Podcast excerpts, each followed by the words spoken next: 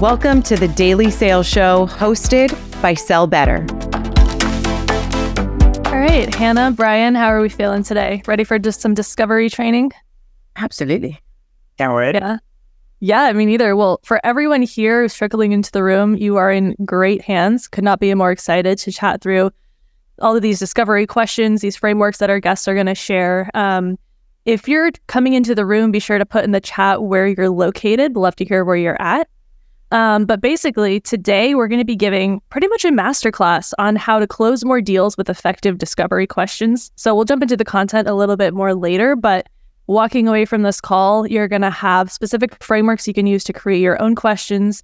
You're going to have specific tried and true questions from our two experts here that you can implement into your sales cycle and a better understanding of how you can implement discovery through the rest of your sales cycles instead of just having it as a stage at the beginning. So we will get there, but first, let's see where is everybody? Uh, Vancouver, Canada, Texas, Boise, Boston, Pakistan. Awesome. Oh, we got another Chicago, Brian. Los Angeles with the sunshine emoji. Yep. Love it. Freezing in Copenhagen. Yeah, Milo, Hannah can commiserate. We were just chatting about how how cold and dark it is in some parts of the world. So thank you all for tuning in. I know it's all different times, but you are here to better yourself and your sales career and your skills. And uh, we promise to make your time worth it today. So let's jump into our speakers. Um, I am sure that they need no introduction, but up first, we have Hannah Ajikawo, CEO and founder of Revenue Funnel. She has years of experience training sales teams, um, specializing in discovery. So this is going to be a really, really good conversation from all of her experience and things she's seen across a bunch of different orgs. We also have Brian LaManna, senior mid-market AE and one of the top AEs at Gong. Brian has created so much valuable content on LinkedIn and his own courses, which we can chat about later, but he has a ton of experience both putting these tools into practice and also teaching them. So can't wait to jump in. Um, just right off the bat, favorite all-time discovery question, Hannah? Oh, favorite all time. Um, I would say, um, can I do two? I'll just do one. Okay. um, um, yeah, so so I like to just work out if someone's going to do something or not. So I like to ask, um, you know, what do the circumstances need to be in order for you to uh, take action on this thing that we're discussing? So I love that because sometimes um, if they don't want to take action, you get an answer that tells you that. And if they do, you find out why. So I find it's a bit of a, a win win win. Love it. Brian? Everyone, Hannah. Uh, mine that immediately jumps out is I typically ask more like mid cycle or later cycle, but just trying to have more like a human moment. So I might ask it like even towards the end of the call, but I'll say something like, Hey, Sydney, like I just wanted to thank you. Like I know you've put a ton of time and investment into evaluating Gong last three or four months might be a silly question, but like, why is this so important, like for you personally? Uh, and I'm I'm always amazed at the answers I get back. Sometimes it's they're chasing the next promotion, they're you know looking for a new initiative, things like that. So um, just peeling back, uh, getting away. I think sometimes we focus a lot on business pain, and we will today for sure. But trying to just understand the human behind as well. Beautiful. Yeah, that's a recurring theme we're definitely going to cut. sorry, touch on. So thank you for sharing. And Hannah, we will come back to your second one. So keep that locked in there. Um, since you're here, you probably already know that we do these shows every day dedicated to helping you sell better um, in all the different realms. So I know tomorrow we have a great show coming up on um, sending better cold emails, but be sure to scan this QR code, check us out at sellbetter.xyz, see what's coming up, pick and choose a few um, to make some progress on before the end of this year and help you start really strong next year. Also, none of this would be possible without our amazing sponsors. So today we have JB Sales and Aligned. Um, for a drop of the day, be sure to check out the link in the chat for Aligned. They're a collaboration platform that helps reps stay on track and close deals faster by building a strong case with their champions and getting multiple stakeholders on board. So, a really powerful tool. Be sure to check that out. Um, as we jump into today's agenda, would love to hear who is in the room today. So we're going to send out a poll. Are you an SDR? Are you an AE? Are you a frontline manager? Just want to make sure we focus on the right part of the funnel as much as possible. Um, but in today's show, we've got quite a bit to to talk about. First, we're going to start with the actual ways you can create value with your questions. So we are going to give you some specific questions, but we also want to teach you how to create your own questions. So, what do you need to keep in mind as you're creating these questions? What are some specific things we're trying to find out about our prospects? what are some core kind of theories you can take with you through to customize into your own sales cycle? Um, next, we're going to talk about those specific questions to add to your flow, kind of broken down by stage in the funnel. And finally, we're going to talk about the idea that discovery really is a process and not just a stage in your sales cycle, and how to make sure you keep it top of mind and keep doing discovery through the whole thing. So, before we jump into it, just remember if you have any questions, um, we're going to save some time at the end for that. You have two incredible minds here. Um, so be sure to put those in the Q&A box and we'll save some time to answer them as we go. So just to start us off, um, Hannah, what is the mindset you need to have when it comes to thinking about discovery questions? Like, what is the actual point of discovery? Yeah. Um, so I'll, I'll start by saying what discovery isn't, um, and and then just shift mindset. So some may disagree, but it will make sense. Now, discovery isn't just a salesperson's opportunity to qualify if somebody is like worth talking to. Uh, we, we have to shift that mindset, particularly over the last few years, because discovery is mostly about, uh, you know, you got the salesperson on this side and you got the buying organization on this side, really trying to work together to see if they can solve for a desired outcome. So, hey, uh, my company wants to do X by, by Y. Um, you're one of four, you know, organizations that I'm reviewing and I want to engage with. So, the, the the first shift in mindset is to work out how do you get to a place where you are it's a two-way street and you have to collaborate in order to work towards something. So so that so that's kind of the first thing with regards to like what discovery is. So that shift in mindset is going to allow you to invite your buyer or prospect into the journey rather than you like them sitting there guard up armed armed up and you're just kind of like peddling questions at them and they're like all right i'm done. I'm out. Right? So so, so that's kind of the, the the the way in which i think about discovery yeah, no, that's fantastic context. Brian, um, I know you have similar viewpoints on it from what we talked about in the pre call, but is there anything you'd add to that? Yeah, I think uh, to Hannah's point about what uh, discovery is not, it is it is not just a sales stage. I think uh, we should almost revolt all 140 people on on the Zoom today that it, we should get it renamed because I, I think it puts sellers in a position where they're trained in their first AE role or first sales job 164 good call. the discovery is just this stage, and then once you're done with that piece, you're you're done, right? When you're in the demo, when you're doing exact presentations, uh, to me, discovery is it's a never-ending process. The uh, epitome for every deal, kind of the mecca of where I try to get to, is where I can more clearly and concisely articulate their problems and challenges better than they can, and the only way you're going to be able to accomplish that is by talking to not just one person, but but multiple people, not just on one call, but on multiple calls throughout a cycle. So it really is never ending. Um, it's always a work in progress. I think that framing piece it, has to start with that mindset shift uh, to what Hannah said. Yeah, beautiful. I, I, love that being able to describe it better than they can. Um, I I know you know you might be hearing this and thinking, okay, yeah, that sounds great, but like, how do we actually do that? Um, we have a really useful framework here that Hannah has shared. When we're thinking about buyer motivation and what we're trying to get to the bottom of, pretty much no matter what you're selling, it's kind of going to come down to these three things. Like someone's dealing with one of these things, and that's why they're reaching out. Hannah, can you tell us a little bit more about these three factors? Yeah. So, um, so this is what you're going to find if you if you follow Chet Holmes and you follow, uh, you, you actually invest in really being a student of sales, you'll recognize that at any given time there's about 5% of organizations that are in market to, to solve a problem that you believe you solve.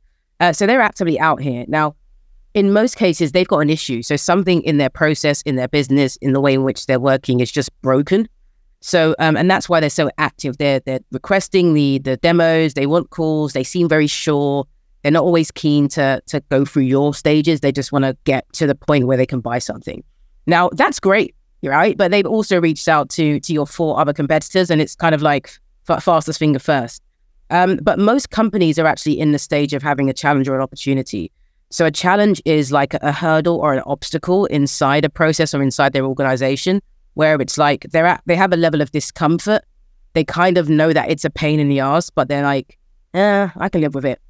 Okay, so they they usually have this semi latent thing that's beneath the surface. They kind of know about it, kind of feel it sometimes, but it's not stopping them from doing what they need to do, maybe slowing them down. And then you have opportunities. Opportunities is where everybody is right now with AI. I want to understand how AI can impact my sales team. I want to understand what AI can do for marketing and copywriting and I wanted to speed up research and I wanted to create an email for me. And then you have these conversations with people and they're like, where do they go? Like, we had a great demo. Where, where they gone? And it's because it's something that they haven't felt yet. It's aspirational. It sounds great, but there's there's not that much pain.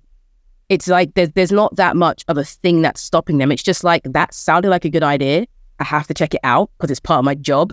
But thanks, but no thanks. I'll get get to it uh, in the future. And there was actually some research on this by Stage Two Capital.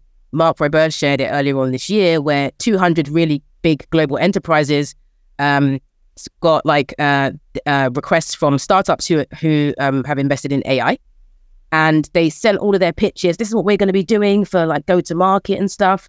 And then um, not one of the enterprise teams took up the demo, the free pilot, because they were like, that was like a great opportunity, but I'm just going to stick to what I'm doing now. So you want to get to a place when you're speaking and trying to identify needs with with prospects where they have challenges. Like try to figure those out as quickly as possible because they're going to turn into issues at some point. You can only sustain a challenge for so long. If you've seen my videos and you follow me, you'll see that I talk about um, an iPhone charger. Like most of our iPhone chargers, free, and um, and we just use them until they break, and then we're like, oh god, I need to go and spend a dollar and buy a new one, right? But we do hang on till the very end. That's what your prospects are doing. All right. So use the I call it the ICO framework uh, issue, challenge, or opportunity. Opportunity sounds great, get lots of meetings, but try to find the challenge and then hopefully try and find the bigger issues. Amazing. Yeah, I think that is such a useful frame to try and figure out when we're asking questions, what are we actually trying to get to the bottom of and what actually drives action from our buyers. So Brian, I know something we you talk about a lot is kind of earning the credibility and earning the right to ask these questions. So let's say you're trying to figure out how to get to the bottom of that ICO framework. Um, can you talk a little bit more about how you build that credibility, what sort of prep work you do, how you make sure you're showing up to the table and giving the prospect an experience that they know is different from the call you had right before that? Yeah. And imagine you're a buyer in this case and it's your first call. You either came inbound, meaning you're actively interested in that solution or service, or it was done via outbound, maybe an SDR or yourself, cold called them, cold email. They're, they're open to checking it out prospects and buyers aren't showing up to those first calls being like, wow, I can't wait to answer 15 minutes worth of questions for Sydney or for Brian or for Hannah. So I think it's really, really key that you need to earn the right to do discovery. And the, the number one place I earn it is before that call actually takes place. I want to have done so uh, much in depth pre call prep that I understand their businesses, their challenges, um, if there's anything recent with them in the news, their executive names, things like that. I'm going to spend 15 or 20 minutes, probably more investment than other sellers are willing to make. But I'm going to really leverage all of that in my questions in discovery to earn the right to say, hey, I've done my homework. I know that this is a strong fit and make sure that the framing is really incorporated in all of those questions. So it doesn't just feel like uh, what Hannah said earlier, just hitting them over the head with question after question after question, it's kind of going down a checklist. Love it. Yeah, I, I, think a really important takeaway here is that you're not showing up to every call and being like, all right, here's my 10 questions. Ask them, like, not even regarding what the prospect is saying. Something that um, I've been focusing a lot recently is realizing that for a lot of tools out there, like, you have definitely like some differentiators from competitors, but at the end of the day, you know all this deep in depth product knowledge, but your prospect doesn't. So if they schedule five demos for the same sort of solution, they're probably going to see similar things from all of them. And the experience that you give them and the kind of personalized attention and actually understanding what it is that they need, that's what makes the difference. Like I um one of the like best compliments I've had so far like as a seller was when somebody said, "Wow, like you're the first one who actually took the time to understand what we needed instead of just trying to say, here's what it is. So I love that you give like the framework to actually do that. Um, I'd like to jump over here. So rules for demo, like discovery questions in general. Um, so we kind of understand now how to get to the bottom. Like, what are the things we're actually asking questions for? Like, what are we trying to learn? What is the prep work that we need to do? Would love to chat through some of these points of how do we make sure the kinds of questions we're asking are the right one. So, Hannah, can you help us understand a little bit more about why closed-ended questions are not really going to be useful in this scenario? Um, I mean, closed-ended questions are going to be useful when you're trying when you've gathered a lot of information and you need to narrow it down. So you can Mhm. kind of like, it's almost like creating a cutoff point. You've tied a bow and you're like, okay, next, right? But if you're asking closed-ended questions, you're not giving anybody an opportunity to um to explore or elaborate or go into any great detail. And and sometimes you can ask questions without it being a question, right? So you think about your tonality, you think about your intonation and the way in which you say that. Sometimes just going, hmm. And someone's like, okay, you made me feel so uncomfortable. I'm just going to keep talking. So, so, so we don't, we don't want to, it, it's not about never using closed ended questions. It's about really being like strategic in where you place them because sometimes you can just be going on a tangent like, okay, so, th- so am I correct in thinking this is what is going on? Yes or no? Yes. Okay, perfect. Let's move on. Uh-huh. Getting confirmation. Gotcha. Yeah. And I love what you said about kind of taking a pause. I know that's something that you mentioned here as well, Brian, is like, got to kind of let them fill in the blanks. Um, for people who maybe struggle with that, which I know I have in the past, is like you just want to keep asking questions. And if there's a little bit of a pause, you want to fill the silence. How do you train that muscle? Really great question. I, I do measure it. Uh, I record my own calls through a tool that some people have probably heard of. But uh, even if you don't have that, like just doing little things, um, I'll keep my hand behind my back. I'll take my hand off the computer mouse so I'm not clicking around moving things. If they're talking, I might, you know, go for a quick water break while they're talking. And just let a little awkwardness kind of roll out. It it turns out that if you give folks that extra second or two, oftentimes you don't have to ask that additional question. They would have just continued on in conversation, continued sharing whatever they're elaborating on. So I know we're all used to it in our daily life of, you know, when you're with five friends and, you know, you have to almost start talking before Sydney stops talking to get in a word sometimes, but it just can't be that way over Zoom calls or, or with buyers. Super powerful stuff. Yeah, no, that was amazing. Even when you stop for half a second to take that sip of water, I was like, oh, should I, should I say something? Um, but it sounds like because we hear a lot, right? Like when you're cold calling, it matters more kind of how you say it than what you say. It sounds like it's similar here. Like it matters how you ask these questions.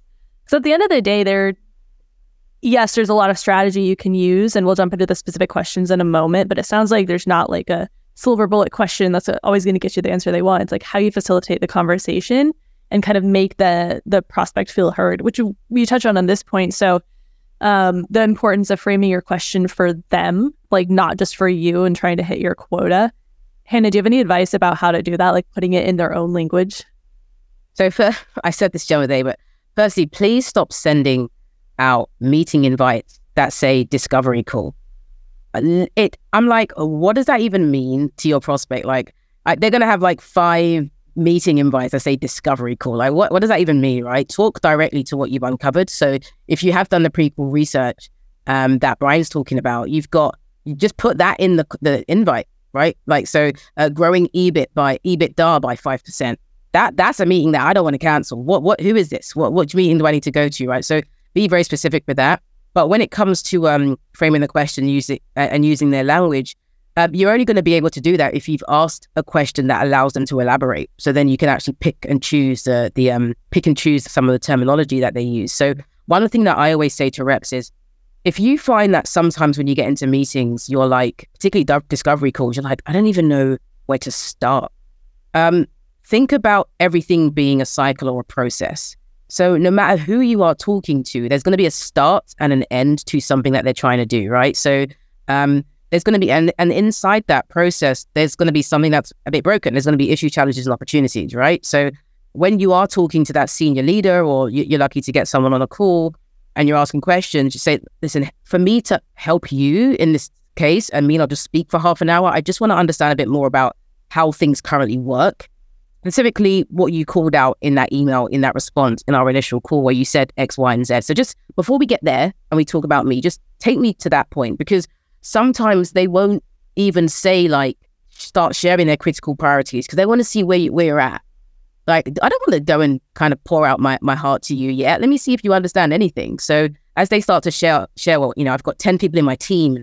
This person does this and that person does that, but I'm not really able to understand the way in which this happens. So I need more visibility. You're like, okay, cool. So how do we get to that part? How do you currently do that?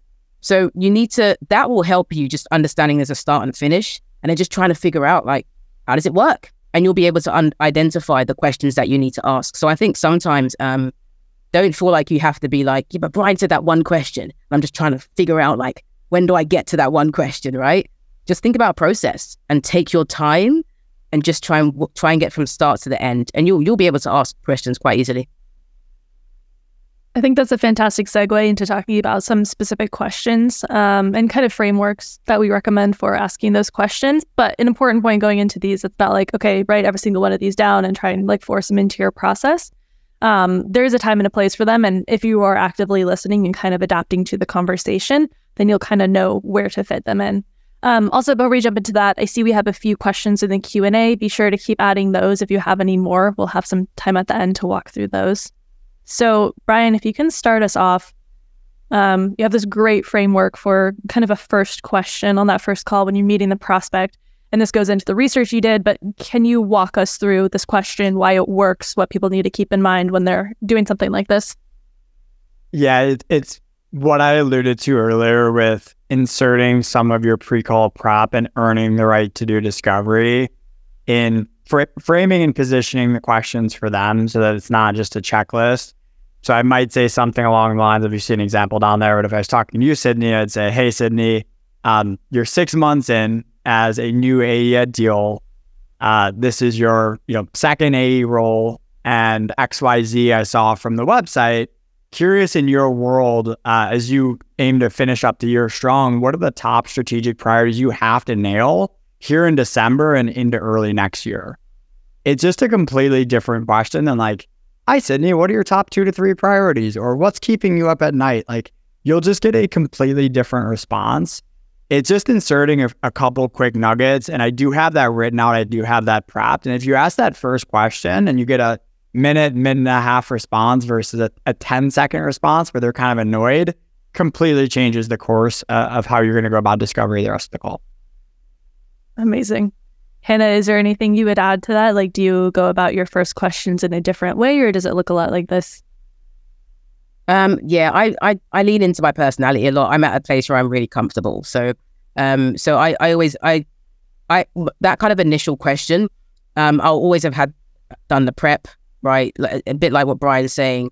I will make sure that I've got like my own kind of viewpoint on where they're where they're at. So I always develop a hypothesis. I don't think there's ever been a call really that I enter in without thinking, hmm, like what's my perspective on this? It could be wrong, it could be right. Doesn't that's literally besides the point. It just needs to be like show that you have thought about thought about the situation. Uh, so I there's different ways to ask this question as well because people, particularly senior leaders, as you go up, they'll have critical priorities, but they'll also be like, where are you spending most of your time? And sometimes it's not on those because they're just getting dragged left and right, and that could be a sign as well. I should be focusing on this, but I'm actually spending too much time down here. And we're like, boom, challenge, right? Because now we know that if they don't hit that critical priority, that's an issue. So I like I'm always in that kind of triangle of, of, of figuring out like where that is. So I'm really keen to understand more about, of course, what brought people here, uh, why is this important, why is it top of mind, of all these competing priorities, what makes this the thing that you want to focus on right now. Um, because everyone's doing a million things. I'm a business owner. I've got a team. I'm doing a million things all the time and not all of them are the right things. so if someone asks me good questions, they will reveal that I probably need to solve a lot of problems. But in most prospects' case, they don't get asked good questions. So they don't get that time to like really unpack, like just unpack all of the things that are going on in their world. So where Brian was talking about understanding what things mean to them, understanding why they're focusing on that, contextualizing the question, a bit like what he, the example he showed, that's like, yeah, that's spot on. Um, there is actually another great question I wanted to show kind of around that, like understanding the priorities. So digging a little bit deeper, right? You've had that first question. Maybe they're really happy because they haven't had a good question in a while and they kind of throw a bunch of things at you. Um, Brian, how do you make sure that what they're here to solve is actually like the main thing that you can help them with? Because I know sometimes people will come in with a problem, but if you don't really discover that it's not their main problem, they can ghost you in the future and that leads to all sorts of other things. So can you walk us through these questions and kind of how you approach them? Yeah, that, that could be a whole nother session if, if you go down that. But uh, the what's in pink there is is the the first key. So if Sydney just gave me a 90 second response back about how um, they're trying to speed up their sales cycles, they are uh, adding a new BDR team, and they're also launching a new product, and gave a really extended answer. I'm going to re- repeat it back and try to say it even more concisely. So I'll say something like, hey, just to make sure I have that right, Sydney, it sounds like sales velocity, building a BDR team, and this new product launch are, are some of the most important areas in your world. Do I have that right? They'll confirm it. And then I'll start to get them to kind of stack rank and power rank. And I'll say, hey, Sydney, like, obviously all of those sound like are super critical to, to next year and some of those revenue and growth targets. But if you had to go about like power ranking them, like what's number one for you in terms of like most mission critical as you think about revenue? So getting them to, to kind of start to prioritize that and then digging in the why behind it, you start to peel back the layer. You know, how did you determine that was the biggest priority? How are we going about measuring that today without a solution like us? What's your plan? A lot of it flows from there, I found, as long as you start the conversation at a higher altitude and a little bit more strategically. Yeah, love it. You can just see like how differently this conversation would go. Like what you said at the first one of like, all right, so what do you care about? And then I guess this one wouldn't even be there. It's like, okay, cool, let's move on. You know, like that actually fact check those a little bit. And sorry, I meant to say before, Hannah, um, about bringing some sort of a hypothesis or a perspective to the table. Um, from what I've seen, people really like to correct people, you know, so either you nail it and they're like, yes, she did her homework, or like, actually, you know, you have the the basis right, but we actually care about something else, and they'll want to correct you. So it's a good way to get engagement either way. So that's that's awesome. Um, and then yeah, so this is a little bit more learning what their current situation is because a lot of times we come up against the status quo of like, okay, this is a problem. Like, why are they reaching out now to solve it? Um, Hannah, how do you go about getting that information of, okay, so we understand this is your top priority, this is what you're here for understanding what they've done to solve it before, where they might have run into issues. Um, these questions or other ones, would love to hear your feedback. Yeah, so it's um, so I I see the whole like discovery thing a bit differently. So I, always talk about the, the the broader discovery framework, right? And then you kind of work out where you need to be with regard to your question. So you have to remember at any given time, even when you're someone is either requested a demo or requested the call, or you've reached out to them and they've confirmed it, they're going to be in different stages of their buying journey. Mm-hmm. Uh, so, and it's and it's critically important to understand that because that changes the the whole nature of the kind of discovery you're doing, right? So I can see some questions coming up in the Q and A. So one question that you'll see me post about probably a thousand times in the last three years is um like, hey prospect, if I was gonna put this on a scale of like one to ten, where would you say you are in really understanding what this means to your organization, reviewing it, discussing it? And and they will and it's just a way of taking a subject subjective matter and giving it a bit more objectivity. So you can say like they might say like oh it's a it's a free um i guess that's early. And you're like okay so what does that mean? Well we've had some meetings internally. Um it's been kind of going on for like six seven months. And you're learning as they're telling you these things. And um, not much has been done so you're like, okay, so would you say that the company is in a place where they've agreed to do something about it, or are you still really trying to work out what it means to your organization? Oh no, I haven't even spoken to the, the, the hires up. I'm just really in my team trying to figure out like putting the data, extracting the data. Now you're like, okay, so I need to help these guys. I need to educate them on like the impact. I need to galvanize them to continue moving forward. On the other hand, you're going to have people, and this is where most prospects sit when they're coming to us and they're agreeing to calls is like in that review mode. Yeah, you know, we looked at Gong and we looked at a couple of other providers and um, we've had some demos and you reached out just at the right time and you're like, oh my God, pipeline commission. Like it's not actually a good thing when they're that far down the sales process, right? That's where you start having to send proposals on a Friday night and then they're like, yeah, we didn't go ahead. So um, so in that review stage, it's more a case of you trying to build credibility to say, I, I want to earn the right to be part of your review process because you seem so far along. And then we're asking more questions, a bit like what Brian was talking about. Like, how did you get here? Like, what was the source of you discovering that this is something that you should spend time on? Who's involved? Who owns it? So even though we're power ranking stuff, like I could say a product launch, hiring somebody, and uh, I don't know, releasing a new product. That was two things, but three things um, are important to me. But if you ask questions like, who owns the product launch? Oh, that's not me. That's someone else. So all of a sudden you've got, oh, it's only one thing that you care about that you're actually in control of. So if you understand where someone is in their buying journey, first thing is you're going to ask better questions. Now, I don't know for, for those of you who have had a lot of discovery calls, but you may find a way to tell, tell where they are is if you've asked lots of questions and they can't really answer them. So you're like, okay, so like, tell me who you're reviewing. They're like, "Uh, I don't really, I, I'm just, just my boss just sent me here. This is the first call I've had. And you're like, okay. Uh, so like, what does this mean to you? What's the ROI on this? And it's like, well, I don't really have, I don't know what that means yet. we, we're just figuring it out. So if they keep saying, I'll come back to you and we're just figuring it out and I'm not sure, they're really early on. So when they say, please send me a proposal at the end of the call, do not send them a proposal at the end of the call because they're not, they can't buy anything. So understand where they are, um, ask questions to, to support them where they are in their buying journey. And you'll find that you'll have stronger qualifi- qualified opportunities in your pipeline. Wow, that is honestly fascinating. I love that perspective on things, making sure you're understanding where they're at. Again, like personalizing the process and not just taking what they say at face value. Um, Brian, kind of speaking of that, I know you talked a little bit before about um, specific questions towards the end of the cycle, but when we're, you know, we're going to touch on in a moment how discovery needs to kind of continue again through the whole sales cycle. But when you're getting towards the end and you're not just trying to get that initial discovery of if they're a good fit for you, you've gone through a lot of calls with them, they're evaluating you. How do you make sure they're actually serious about moving forward? And I love these two questions here. If you kind of chat through what that looks like and how you implement them. Yeah, I think the reason why I ask these is you need to continue to validate that whatever you just discussed for the last five or 10 minutes, I truly is the number one priority. I think there's more information than ever out there. Um, and you probably deal with this at, Deal all the time. We deal with this at Gong, but maybe they come into the call thinking you do this narrow subsection like hiring or call recording but they weren't aware of everything else you do. So sometimes it can kind of silo discovery because they come in with that like kind of tunnel vision on like exactly what they need, how they're going to solve it. So this will kind of help like take things uh, potentially a step back, which is actually a good thing.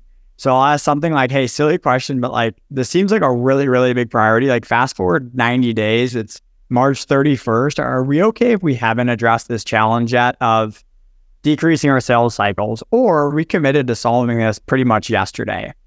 I'm amazed when I ask that question. Probably 30, 40% of the time, I get the answer of like, oh no, like March 31st, like that, that'd be fine. It's clearly not their number one priority in life uh, and at their job if they're fine with it waiting another three, four, five months. And it then allows you to open up the question of, okay, like appreciate you sharing that. What's even more important? What trumps that as a larger priority today?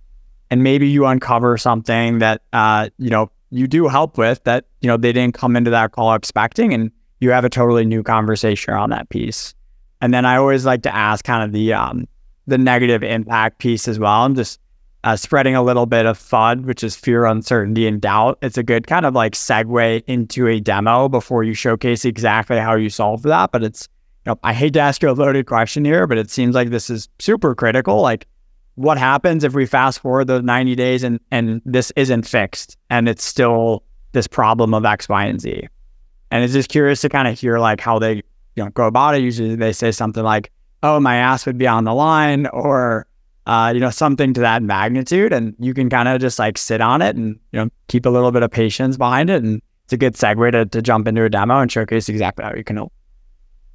I love these because I feel like they're questions that can be maybe a little bit scary to ask. One, because we don't, you know, if they tell us, oh, no, it's not that important, then it's like, ah, damn, like I guess I was off in my assessment. But also, you know, you're definitely like digging deep, and those are questions that the prospects probably aren't getting all the time either. So they're super powerful, and like that little bit of discomfort, I think, is well worth getting a clear picture of their actual priorities and then if they say, yeah, wait, no, this is actually super important, then it's like, cool, we have aligned on that verbally, like based on this timeline, how can we proceed? So fantastic. And I think this is a perfect illustration of this fact that we keep talking about, um, which is that one, we've agreed, we've made a pact, everyone on this call. It's no longer a discovery meeting. That's no longer a stage. You can tell your leaders we said it's okay. We're discovery through the whole thing.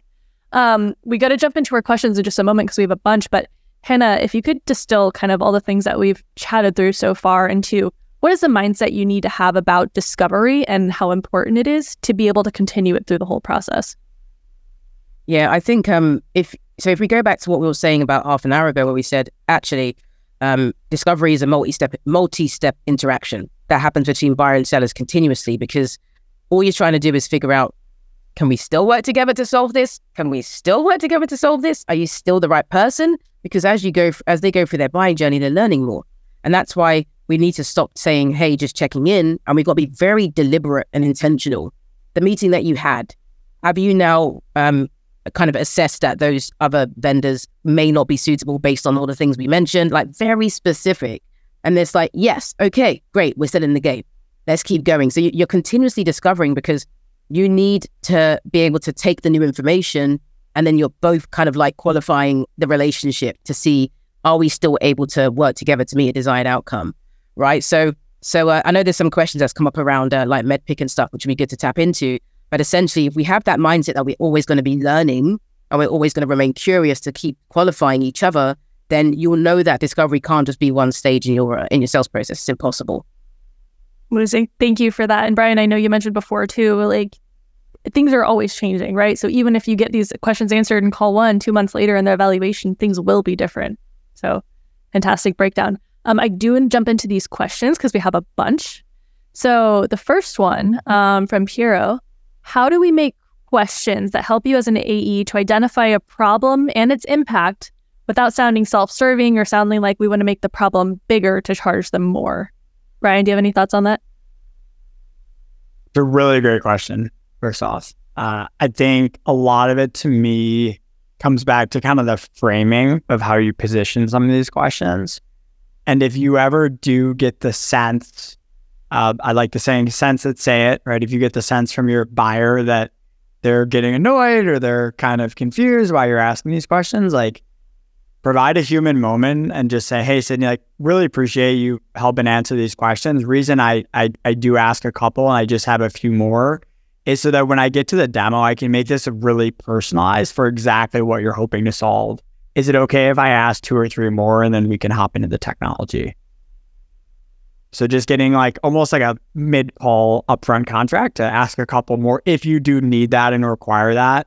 Um, and yeah, framing it, if it's around like the impact piece, uh, sometimes what I'll share is like, hey, the the reason why I'm asking some of these questions around like where you guys are at today, where you're hoping to get it to, and what that'd be worth is candidly, there's a lot of cheaper alternatives to Gong in the market. And I'd be more than happy to point you that direction if ultimately what you're hoping to solve for isn't like um, what we categorize as like a, a, strategic initiative for the business. There may be a better fit for you. Um, so I hope you can appreciate like where I'm coming from with some of these questions as well.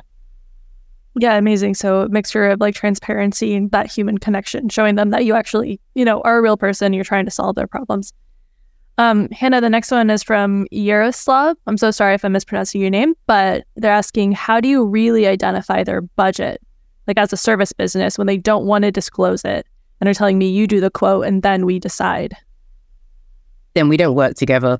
Like if you, if you, so, so here's the thing, right? So I'm a consultant. I'm in a service business, right? So I, I sell people. Like it's, it's people time and expertise. So, um, and in any conversation that you have, you have to share like if you're trying to drive towards this desired outcome, you know, transform your sales organization, enable all your reps, develop all the tools, the resources that's going to allow them to have better conversations. Um, it looks like this kind of investment. And I'll tell you why, because we need to make sure that we have the right people that can address that kind of thing. We're going to look for domain expertise inside your industry. And if they say, oh, we were looking at something different, then if you have an alternative offering, which is like something that doesn't require such a heavy resource, then you can recommend that. So in um, Brian's case, he's like, I can just send you to a competitor. That's cool. Like it's not a problem. But we we have to get better at saying, I'm going to give you some indication here. It's likely to be between this and this. And um, I, I think we should also encourage junior reps to be able to have those conversations. Literally, an SDR should be able to say, this is going to be uh, between these brackets, but we need to find out more to make sure that, of course, is um, aligned. Um, I've given crazy brackets, like it could be 5K, it could be a million. I don't know. Like, because if someone's pressuring pressuring you, but we we have to respect our time and don't spend too much time building proposals and just sending quotes. It, they just won't respond. It's, it's pointless. So thank you for that. And we have a, a really related question from Rhonda. She says that you brought up a situation where you're engaging with someone, they lack the information, they need to address your questions, but then they ask to receive a proposal. How do you skillfully navigate and communicate that you're not ready to submit one at that time? What does a proposal mean to you, prospect? When you say proposal, what is the question that you're trying to answer? Because sometimes it could be an email It could be something else. It could be a video in their head. Like we just we have made prospects ask for proposals. It's all of our fault. On this call, I've been doing this for 15 years. They just think that that's the logical thing. So if they can't answer questions, just say, are, are you really in a position right now to, to say yes to a proposal? I didn't think we were there yet. So what I can do is, um, if you're comfortable, let me share, let me, let's set up a call with some of your additional team members. Let's just, I already, I'll just literally answer questions. That's cool. And then I'm, I'm more than happy to share a proposal. But what I really don't want to do is send you a proposal and then have to chase you for it. Like, I, I don't want to do it because I will, right? I'm a salesperson. It's my job. So yeah, That's I, yeah, go for it. Like a give and take, right? Like they have to show that they're serious about it by being willing to show up for this call and bring their extra stakeholders or just check that just uh, the question ask them if they're in a position to say yes to a quote and often they'll say no then okay all right so where do we go from got it off the back of that cool if i could uh, interject off that same line um hannah that's a perfect response i call that just like reversing you basically turn it back on the other party and you run a little bit more discovery. Yeah, everyone guessed it. I do the same thing in like negotiation as well. So somebody after a first call is like, "Oh, what can you do from a pricing standpoint?" I'll say, "Oh, wow, like that's really exciting. That uh, it, it sounds like you know you're asking for different incentives. Like, are you at the point where you're hoping to get started with Gong and sign a contract?" And they'll say, "Oh no, we're not at that point yet." And then you can kind of reframe off that and say, "Hey, totally understand and appreciate the ask as well. Like sales to sales, um, but uh, typically, what I found to be most helpful is I want to make sure you're fully bought into the value first and foremost. And you have my commitment. If the team's excited about the solution, we'll make sure that the numbers make sense as well. No, I'm glad you said that because I was going to ask next. Mm-hmm. I feel like this could turn into a circle of like, okay, but I need to know if I can afford it before I continue with the evaluation, you know? And I know you mentioned that a bit before too, Hannah, like they're not that serious, so they don't have a number in mind that they can share. Um, but yeah, I have another question from Steve. Um, do you use a mutual action plan to test the priority of their challenges? Brian, if you want to take this one. I do. I try to introduce it really early. Uh, there's a great sponsor for this show, uh, which is Align that I know has some amazing mutual action plans.